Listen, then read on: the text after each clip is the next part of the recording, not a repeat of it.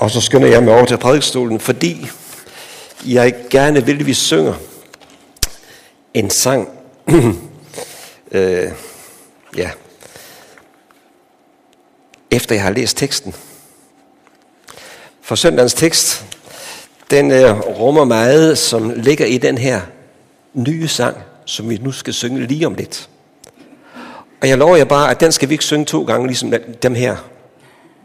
Det er nemlig, der er seks vers. Så det behøves ikke. Men nu skal I lytte godt efter. Fordi jeg skal læse fra Johannes det 16. kapitel, vers 23 til 28, og I må meget gerne blive siddende. Vers 16, 23 til 28.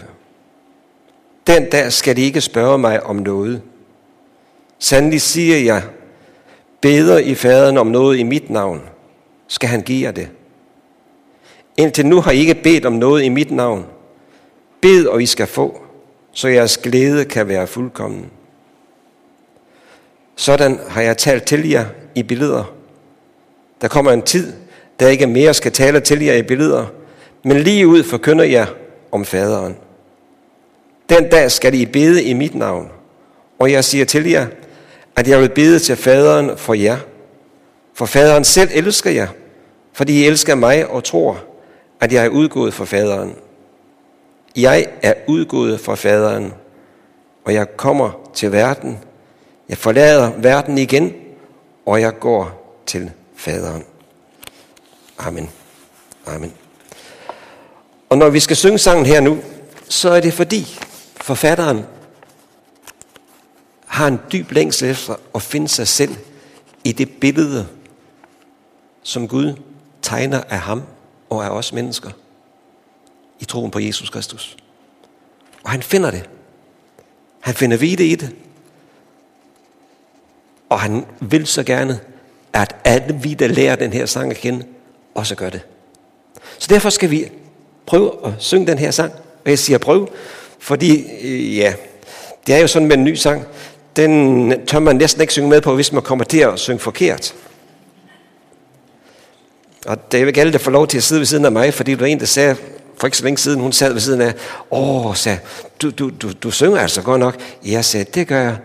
Og når du synger, så tør jeg også synge med. Fordi jeg synger så højt. Ja. Men øh, nu skal vi finde den. Den hedder det, de dybeste lag i mit hjerte er længsel umådelig stor. Jeg rækker mod vigende himle og følger umulige spor. Og her bliver der så sagt, et sted må der findes et lærred, som spænder sit billede op.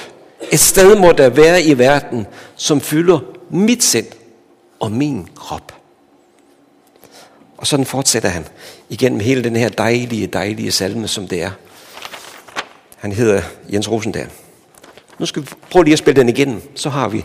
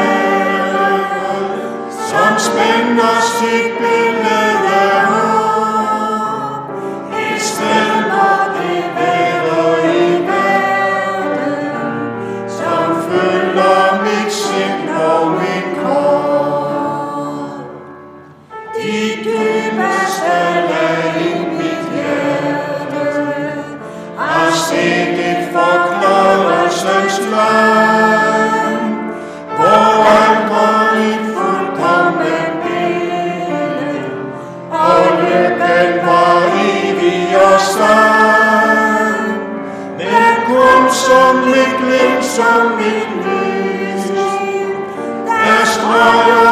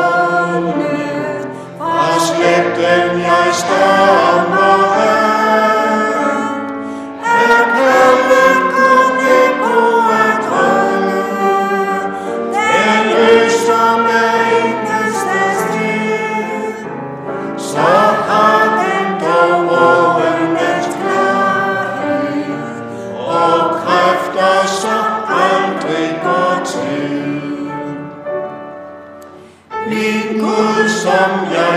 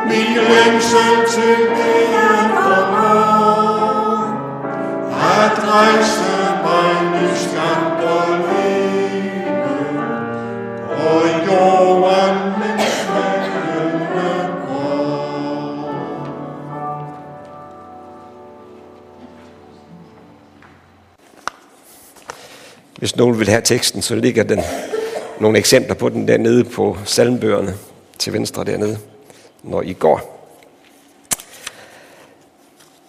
Ja. Forleden fik jeg tilsendt et brev på mine mail. Det var sendt til, også til en kollega. Og i første linje, der stod der så kære, og så blev vores navn nævnt. I kender sikkert den følelse, hvor man har trang til at dele noget med andre, som man selv har oplevet som noget godt. Og der kom I to i mine tanker.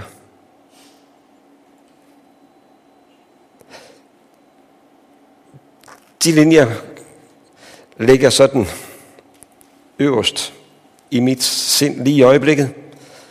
Og derfor kom de jo så selvfølgelig til mig i dagens tekst, da jeg læste den. Så oplevede jeg nemlig, at det, det er sådan, vi her hører Jesus så gerne, så gerne vil have os i tale, når han siger, jeg har talt til jer i billeder. Jeg har talt til jer i billeder. Jeg ved ikke, om disciplene tænker, men jeg tænker, hvilke billeder?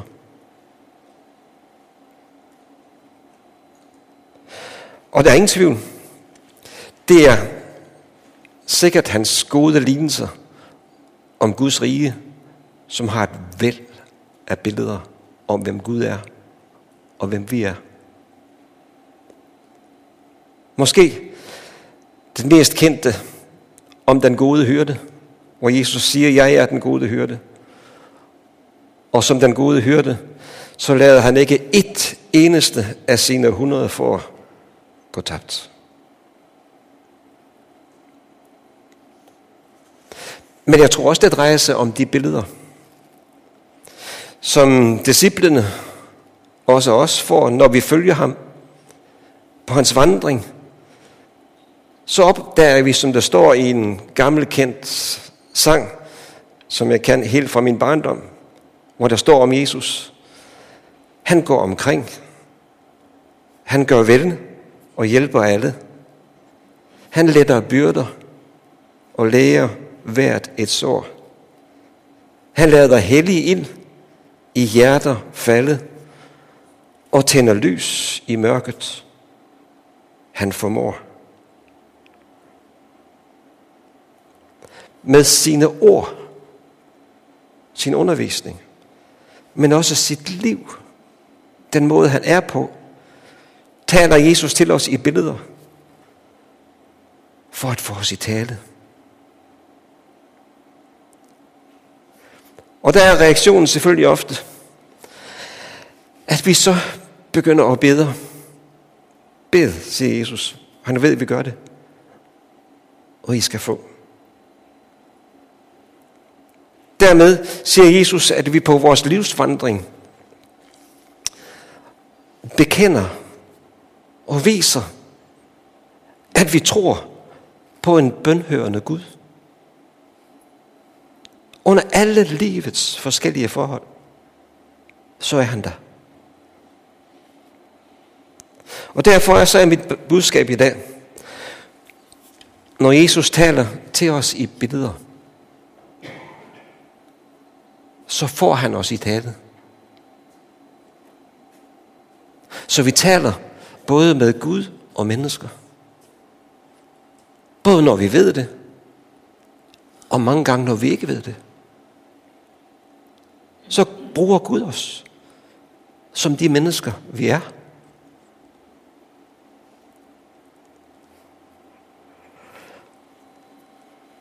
Og det her, det er der store chancer for, at vi vil opleve i dag i gudstjenesten her, og i den efterfølgende fanisering. For her vil Tina sommer påske afsløre sin kunst, som jo ligger i en fanisering. Og det vil ske under temaet tråde fra fortiden, syet ind i nutiden. Og i hvert billede vil de finde en stol. Mindst en. Som fortæller os om, hvordan Tina oplever det i sit liv indtil i dag. Hvordan det bliver i fremtiden, det ved hun, og det ved vi ikke. Men vi ved, at der er noget, Gud bruger i vores liv. Men som også han bruger der rækker længere end fortid, nutid, men også en fremtid med håb. Stolen, som Tina bruger, ramte mig lige i hjertet, da jeg gik på faniseringen nede i kunstforeningen for godt et år siden. Og jeg styrtede hen til dig næsten. For der var der et billede af to stole. Og jeg skulle altså have at vide, hvem er det, der snakker sammen der? Hvor sker det? I kommer til at se det herinde på faniseringen i dag. Måske rammer det mig, fordi stole har fyldt meget i mit liv. Som en gammel møbelpolster. Så har jeg haft masser af stole i mine hænder. Nogle var små, andre var nogle gamle, slitte som skulle have nyt betræk. Og nogle var jamen, næsten helt ubrugelige. Men alligevel, når de kom i gode hænder, så blev de smukke og brugbare. Og det er sådan med stole, at det fylder simpelthen vores hjem. Både inde og ude. Og der er altid flere, end vi selv kan bruge, for vores børn kommer, og gæsterne kommer, og de skal også have noget at sidde på. Så vi har rigtig, rigtig mange stole. Og dertil kommer øh, sofaerne jo, og lænestolene, som vi kalder dem. Og dem er der heldigvis ikke så mange af, som det var, da jeg var møbelpolster og begyndte at læse det præst, for der var der mange. Der blev det moderne at bruge 3, 2 og 1. Så ved jeg godt, hvad det drejer sig om.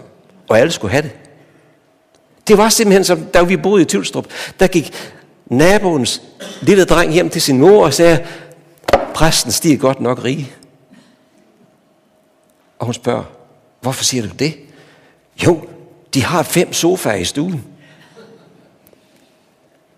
Og sådan var det jo moderne dengang. Vi proppede vores hjem med sofaer og lænestol.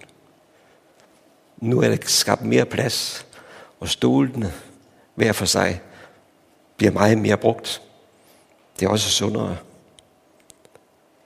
For det er jo det, stolene også kræver, eller vi kræver af dem, at de skal passe til vores liv. De skal passe til vores alder. De skal passe ind i vores arbejde. De skal passe til vores helbred. Så vi sidder godt og ikke mistrives.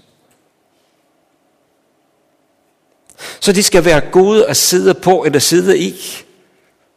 Også når vi spiser. Når vi skal finde hvile, så sætter vi os ikke på en taburet, vel? Eller når vi skal tale sammen. Og jeg håber, I sidder godt i dag. Når I skal høre på præsten for stolen.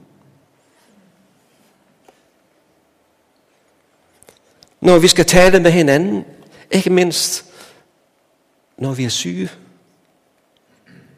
Når vi skal behandles, måske hos lægen, eller hos tandlægen, der var jeg forleden. Og det bryder jeg mig ikke om. Men det er godt, at han er der.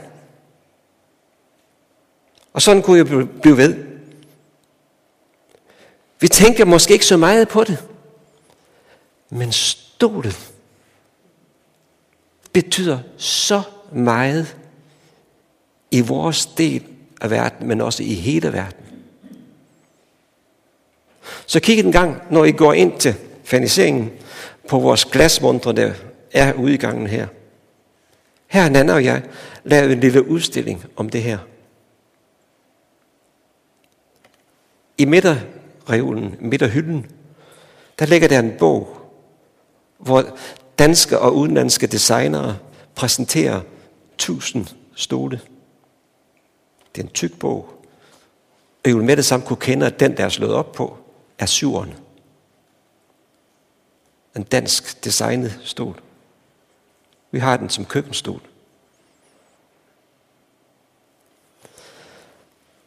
Ovenover den bog og nedenunder, der findes der små bitte stole, som jeg har lånt af Nana, som hun har leget med, eller skulle passe meget bare godt på, fra hendes mors dukkehjem, dukkestuer, som var indrettet, og som hun nu får lov til at have i hendes hjem, den gode Nana, og passer på, for de er kostbare.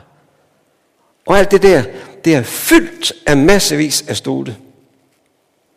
For I skal opleve det, der står nederst på allernederste hylde. Jeg taler til jer i billeder. Jeg taler til jer i billeder. Ikke kun med lovens ord, for at sige det sådan, men i billeder. Evangeliet. Det glade budskab.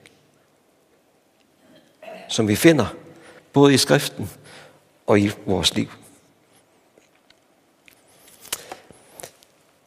Og nu skal du hjælpe mig, Tina. For du har lovet, at du vil lave en lille sådan mini-fanisering. For nu skal I se, når Tina går op, så afslører hun et af de billeder. Og nu skal du tage det, ja, stille og roligt. Ja, det er jo dit, så du skal passe godt på det. For det er der grund til at passe rigtig, rigtig godt på. De er meget kostbare, de her billeder. Jeg kender ikke hele historien bag det her billede. Men da jeg gik igennem udstillingen, så ramte det mig lige med det samme. Billedet hedder, hun er der ikke. Hun er der ikke. Og billedet som sådan rammer jo mig, fordi det har jeg oplevet i min familie. Det har jeg oplevet mange gange i min præstetjeneste. At når vi i sorg og savn finder den tomme stol inde i hjørnet, så ved vi godt, at der er en, der ikke er her mere. De skulle være her, men det er her ikke. De blev hentet hjem til Gud, og i det her tilfælde alt for tidligt. For jeg tror, det er en barnestol.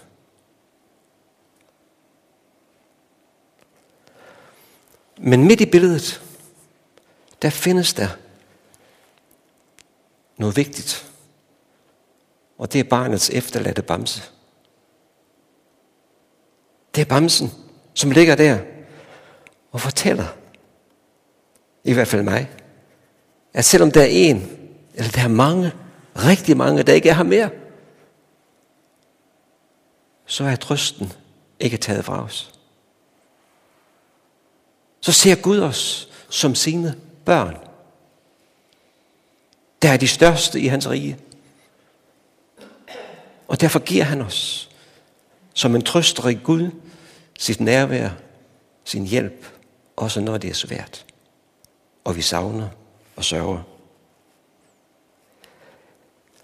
Jesus siger, jeg taler til jer i billeder. Og det gør han også konkret om stolen som sådan.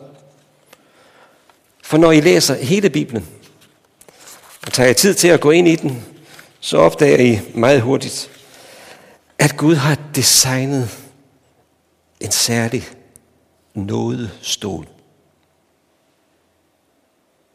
som han præsenterer som en stol, der passer rigtig godt til alle os mennesker.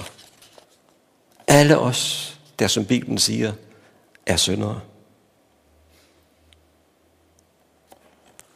Og i hele skriften, der er denne stol et afgørende symbol på, at Gud selv har bragt sit sonoffer for alle menneskers synder. Nemlig hans egen søn, Jesus Kristus. Når han skal fortælle om det, må han fortælle om, at her er der en stol. En nådestol. Hvor vi oplever, at Gud får os i tale. Så vi kan tro på, at der altid vil være noget til forsoning med fremtid og med håb for både Gud og mennesker i den her verden. Jesus siger det. Tro på Gud og tro på mig. I min fars hus er der indrettet mange boliger. Han siger, at det står ikke indrettet. Men der er mange boliger. Men han siger, hvis ikke det var tilfældet, så havde jeg sagt det til jer. Jeg vil ikke snyde jer, siger han faktisk. I kan godt stole på mig. Ja, jeg kan ikke lade være. Jeg kan ikke lade være. Stol på Gud og stol på mig. I kan godt regne med, at det er rigtigt. Jeg slog op i ja, ordbogen om det danske sprog. Og stol, det er et vigtigt ord. At stole på, det betyder, at det er helt rigtigt. Det er helt rigtigt. Og så kan I måske tænke, og andre kan tænke, er du nu helt sikker på, at det er sådan? Ja, det kan du stole på. Det kan du stole på. For Guds ord siger det. Tro er tillid til Gud. Sådan formulerer Hebræerbrevet det. Troen er en tillid. Noget vi helt og sikkert stoler på, er sandt og holdbart. Lige til os. Sådan som vi har det. Og har brug for, at Gud er over for os i vores liv. Til ånd, til sjæl og til læme. Og derfor kender han os, ligesom han kendte Jakob i hans frygt. Da han havde snydt sig til første fødselsret, som vi hørte om før. Det er en meget dramatisk beretning. Men Jakob var en skiderik. Det var han. Og når man testhusker sig sådan noget, ved I hvad, så får man det ikke godt med sig selv. Vel? Og heller ikke, når man testhusker sig i et andet land. Eller noget helt andet. En anden kvinde. Nogle børn, der ikke tilhører os. Alt det der, jeg behøver slet ikke sige det. For vi ved, at det er rigtigt. Så får vi det ikke godt i vores liv, i vores hjem, i vores familier, i vores lande, i vores verden. Vi ved godt, at vi har brug for en, der kan fylde os med fred, samhørighed, samvær, så vi kan tale med både ham og hinanden i fred og fordragelighed. Og helt ærligt, jeg har det ikke godt med, at vi nu i hele den vestlige verden opruster på samme måde, som man gør i Øst. Hold da op, hvad er det dumt. Hvor er det da dumt, at det skal være sådan. Og så længe vi gør det, så har vi det som Jakob. Vi er urolige, og vi kæmper, og vi kan ikke sove. Og vi ved ikke, hvor vi skal gøre os selv. Det er frygteligt, at det skal være sådan. Vi har brug for, at Gud taler til os i nogle billeder, som giver tro, som giver håb, som fagner os med noget og barmhjertighed til at være her alle sammen.